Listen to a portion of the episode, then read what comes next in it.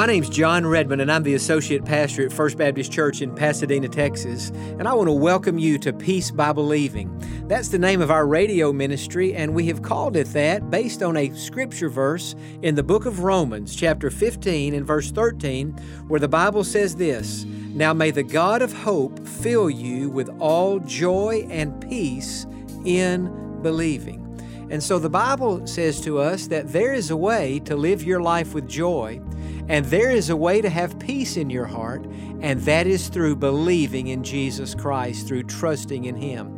And so on today's program, we're going to be thinking more specifically about how we can trust Jesus. What is it about Jesus that we trust? Why is it that we can hang our hopes of heaven on Jesus Christ? And the answer to that question is because of the blood that He shed for us on the cross so many years ago. And so I don't know how much time you've ever spent in your life thinking about the blood of Jesus, but that's what we're going to be thinking about today how precious that blood is, how special that blood is, and how it is through His blood that we can have peace with God. And I'm praying that today's program will be a blessing to you.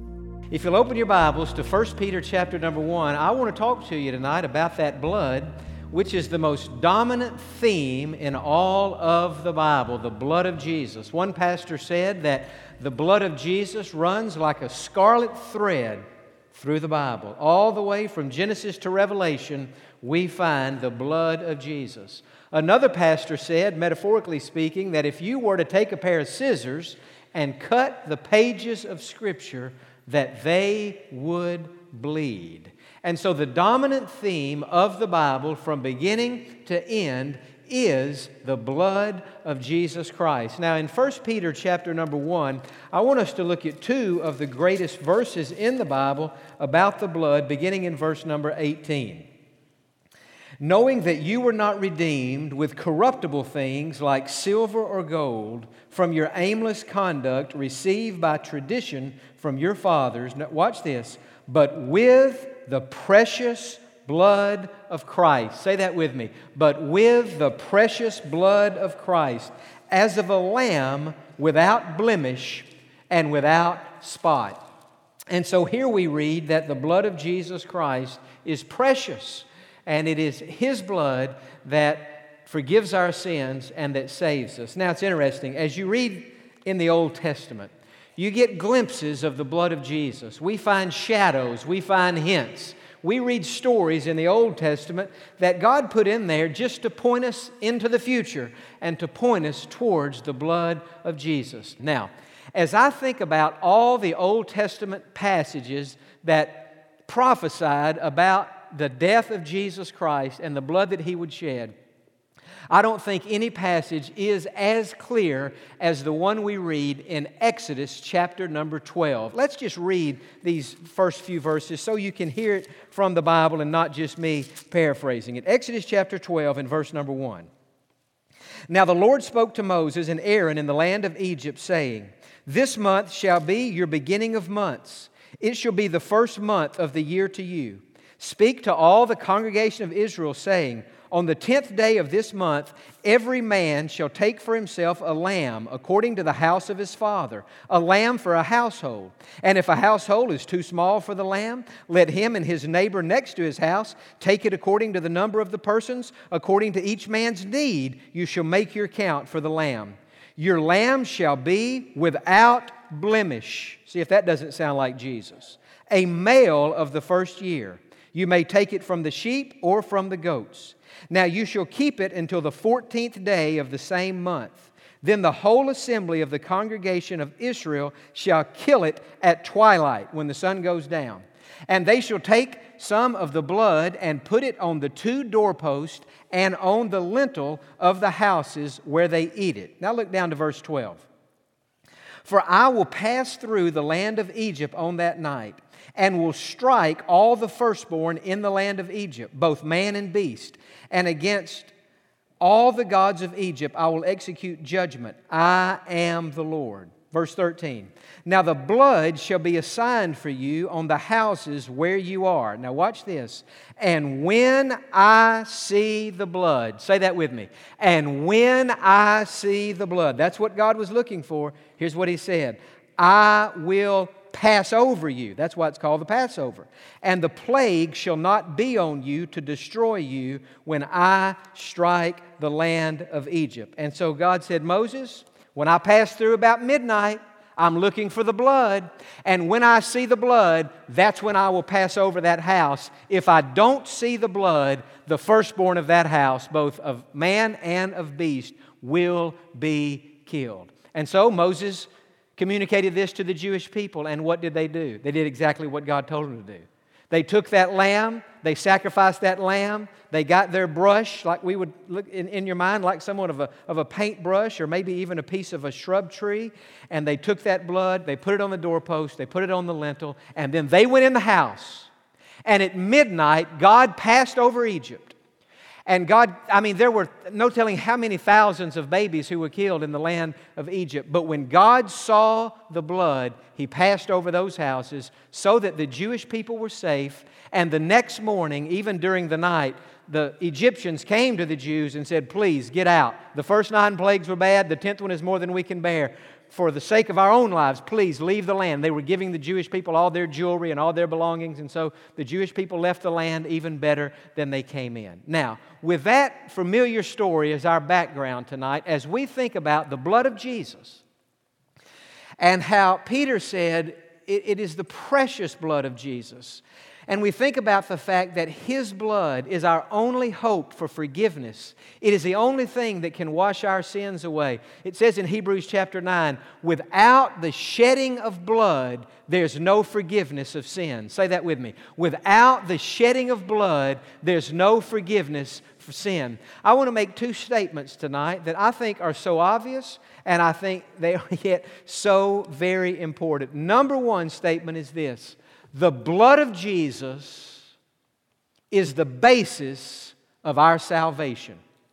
The blood of Jesus is the basis of our salvation. What was true of those Jewish people living in Egypt is true for us today. They were under the blood and they were safe. If we are under the blood, then we too are safe. We don't get saved by being good. We don't get saved by doing good things. We don't get saved by joining a church. We don't get saved by being baptized. We don't get saved by living a holy life. We get saved by receiving Jesus Christ and making sure that our hearts and our lives have been washed with His blood so that we are under the blood. Now, one of my favorite pastors who ever lived, W.A. Criswell, longtime pastor of First Baptist in Dallas, in one of his books was writing about this experience we just read about tonight the Jews in Egypt, and they're under the blood. And he used his sanctified imagination to paint a word picture for us that I think is absolutely wonderful. He said this One can easily imagine a man seated in the house under the blood and thinking, Oh God, I wonder if my repentance were repentant enough. I wonder if my faith were faith enough. I wonder if my life is good enough. I wonder if my service is acceptable enough. I wonder if I will make it. So many people live in that agony of distress all of their days. If someone asked them if they are saved, they would say, I don't know. Maybe I didn't repent right. Maybe I didn't believe right. Maybe I didn't confess right. Maybe I have not lived right. Oh, what a wretched way to live, Dr. Criswell said. God says salvation comes not by your righteousness, not by your repentance, not by your faith, not by your goodness, not by anything in you. God says, and it gets back to that 13th verse of Exodus chapter 12 when I see the blood, I will pass over you. The blood of Jesus washes our sin away. And then he turns that observation or that sanctified imagination story there into a prayer. And he said, Lord, I could never be good enough. I could never repent enough. I could never have the depth of faith that I ought to have. Lord, Lord, if I'm ever saved, it is by the grace and mercy of God in Christ Jesus. What I must do is to rest in the promise, and the blood of Jesus Christ, His Son, cleanses us from all sin. So we rest under the blood. And so the first thing I'm saying tonight is the blood of Jesus, not your repentance. Yes, we repent of our sins, but your repentance is not the basis of your salvation. Neither is your faith, neither is your confession, neither is your life, neither is your holiness, nothing in you. The basis of our salvation is the blood of Jesus Christ. If you believe that, say amen. Now, if that's the first point, let's flip the coin and think about the second one. Number one, the blood of Jesus is the basis of our salvation. Number two, for that reason, the blood of Jesus must be the object of our faith. If the blood of Jesus is the basis by which God forgives human beings of their sins, then in order for our sins to be forgiven, our faith must be in the blood of Jesus, not in us, not in anything that we might do. You say, well, Jon, it, it, do you think anybody's really confused about that? Yes, I think there are a lot of people who are confused about that. Maybe you're familiar with the Puritans. They're the ones who wrote over from England on the Mayflower. We call them now the Pilgrims, but many of them were Puritans. Who were the Puritans? The Puritans were a group of dedicated people who loved God with all their hearts, and they, in the 16th and 17th century, rose up within the Church of England and they said, This church is making way too big of a deal out of rituals and ordinances and it's too liturgical, it's too ritualistic. And in the Puritans' mind, they were saying, You're not different enough from the Catholic Church of that day. And that's kind of how the Church of England came to try to break off from some of that. But the Puritans said, You haven't purified yourself enough. That's why they're called the Puritans, because their whole deal was on purity and on having a right relationship with God and living right. So the Puritans broke off from the Church of England, and many of them ended up coming to America. And yet, as you study and read about those Puritans who were devout, who were serious about God, did you know that many of those Puritans, I could say most of those Puritans, and probably be accurate, but to be conservative, I'm going to say many of those Puritans, when they died, did not have the full assurance of their salvation. History tells us that men like Thomas Hooker, who was the founder of Connecticut, and another man like, named William Perkins, who was the most influential of all the Puritan people. In fact, something I read recently said that when William Perkins died, he died with anguish of soul because he didn't know whether or not he was saved. So many, if not most, of the Puritans stepped out into eternity not knowing whether or not they were saved. Why? Because the Puritans stressed purity so much that they believed the only way a person could truly know that he or she was saved is if that person was living a pure life, a holy life. And they said, if you're not living a pure life, a holy life, a godly life, then you can't claim to be saved. You can't claim to be a Christian. But the fallacy of that thinking is how holy of a life would you have to live to be able to say, I know that I'm saved? I mean, how holy is holy enough? How pure is pure enough? How godly is godly enough? And the mistake that those Puritans made was they stressed godliness more than they stressed God. And so their faith, many of them, even though they loved God and they, their whole lives revolved around God, as we look at their faith and the, the, the flaw in their faith and the problem that it caused them, certainly as they stepped out into eternity, we see that their faith was not in the blood of Jesus. Their faith was in themselves.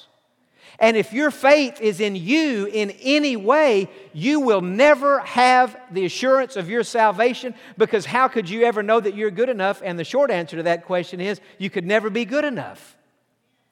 And so the only thing that our faith can be in is in the blood of Jesus. So the basis of our salvation is the blood of Jesus, and the object of our trust must be the blood of Jesus Christ. Dr. Kendall says, R.T. Kendall says that in his travels around the world today, he is shocked by how few people in the churches he goes to and preaches have assurance over their salvation. He says, I'm shocked at how few of the people in the churches in America and in England, how few of them are trusting in Jesus. Instead, they are in some way trusting themselves. And so tonight, I'm just asking you what are you trusting to get you to heaven? What is your faith in? What are you holding on to? You see, if you're holding on to anything in you, you're not going to have peace. And when you get ready to die, you're going to step out into eternity with no peace. But think about this if you are trusting Jesus Christ and you are trusting His blood that He shed on the cross for you, you're going to have peace and you're going to die with peace. And friend, think about this if trusting Jesus' blood will give us peace in the moments of our death, I mean, if it's good enough to die by, it's good enough to live by. And that's why the hymn writer says, My hope is built on nothing less than Jesus' blood and righteousness. I dare not trust the sweetest frame, but wholly lean on Jesus' name. And so the question for us tonight is do we know for sure that we are under the blood? Have we trusted Him? You say, Jon, how do I get the blood of Jesus to cover my sins? How can I get my faith in Him? Well, think about what those Jewish people did back in Egypt. First of all, they had to put that blood on the doorpost and across that horizontal little beam of their house. They had to do that personally. They had to do that personally. Each house, or at least in that case, each representative of each house had to do that. And so when it comes to being saved, that is something we have to do. Of the 11 people who came forward in the services this morning, many of several of those if not most of those were for salvations. And what were those people doing? They were coming forward and they were in their own words and in their own way they were saying i want the blood of jesus to be applied to my heart. I want the blood of Jesus over my life so that when God looks at me, He won't see all my sins. He'll just see the blood of Jesus. And so we know first that the blood of Jesus must be applied personally. I can't do it for you. You can't do it for me. You can't do it for your kids. You can't do it for your spouse. You can't do it for the person you're sitting next to. You can't do it for the person that you're praying will be saved. And by the way, I hope in your prayer list you have a place where you're praying for unsaved people to be saved and you're asking God to convict them and reveal their need of salvation and asking God to give you an opportunity to share Christ with them, we should all be praying for unsaved people every week. And as we have opportunity to share with them how they can be saved so that they can personally apply the blood of Jesus to their heart. But something else that's interesting to me about that blood in the Old Testament, and certainly true in the New, the blood must not only be applied personally, the blood must be applied publicly. Notice when God told Moses, and then Moses told those Jewish people to put the blood on the door, he didn't tell them to put it on the inside of the door. He said, put it on the outside of the door because when God passes by, that's what God is going to be looking at the outside of the door. So, what he was saying is, you put the blood on the door of your house and you don't worry about what your neighbors or anybody else might think. And so that's why we give an invitation, is so that people can apply the blood of Jesus. Many people who come forward in an invitation, they, have already applied the blood personally. They've been saved in private. But in the public invitation, what are they doing? They're coming forward and they're saying in a public setting, the blood of Jesus Christ is over the door of my heart, and I want to let that be known to everybody. Some may be listening to that tonight, and you think, well, you know, I need to do that.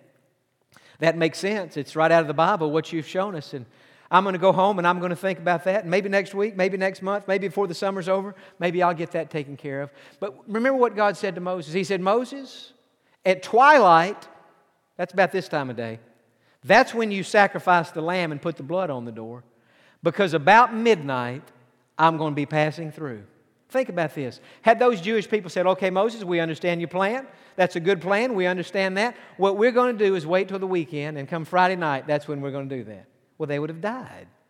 And so God was saying to Moses, and Moses was saying to the Jews, and tonight, through that experience, God is saying to us when it comes to applying the blood of Jesus personally and publicly, there's a certain urgency about that because we don't know when He might come or when we might die.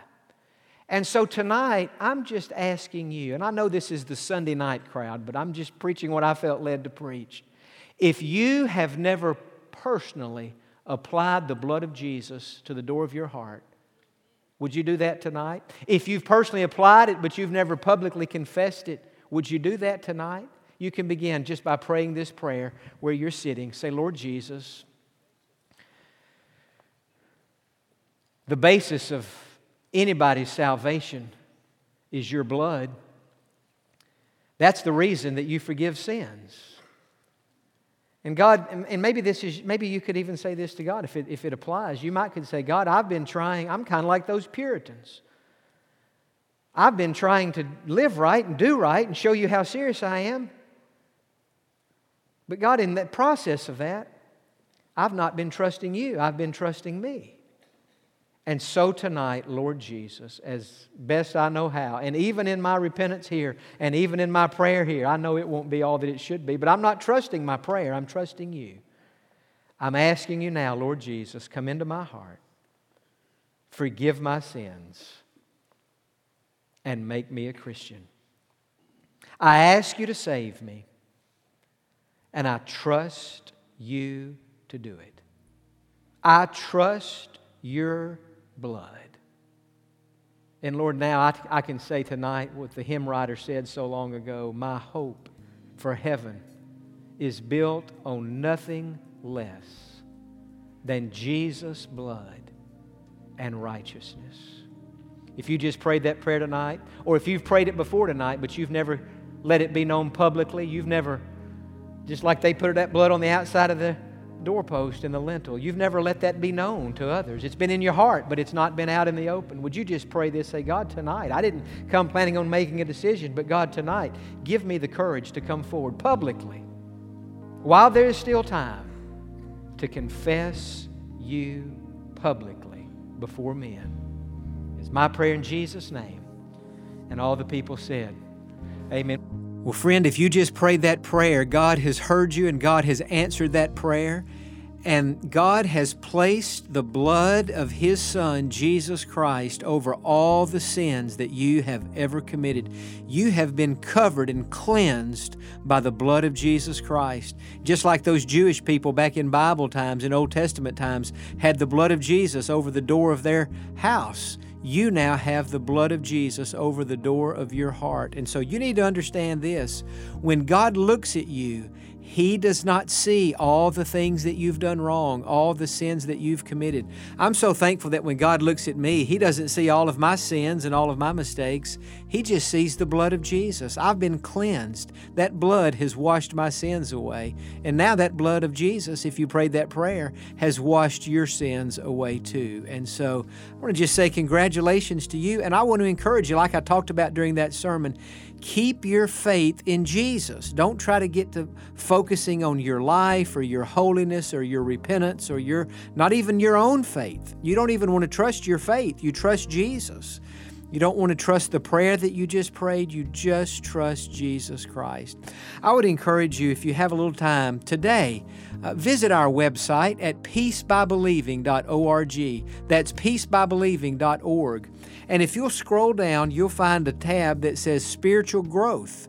And if you'll click on that tab and then scroll down a little bit, uh, you'll find some booklets that we have written through the years that hopefully will be a blessing to you. You can read those booklets right there on your on your computer or even on your phone. One of the booklets that we have written is called How to Make Heaven Your Home. And in that booklet I described more fully and even more completely about the salvation process, about what it means to be saved, what it means to repent of our sins, what it means to trust Christ. And so I would encourage you to, to read that booklet or read one of the others that might uh, be of interest to you. And then if you'll go back to the home page of our website there at peacebybelieving.org, and scroll down to the bottom of the home page, you'll find a tab that says Contact Us.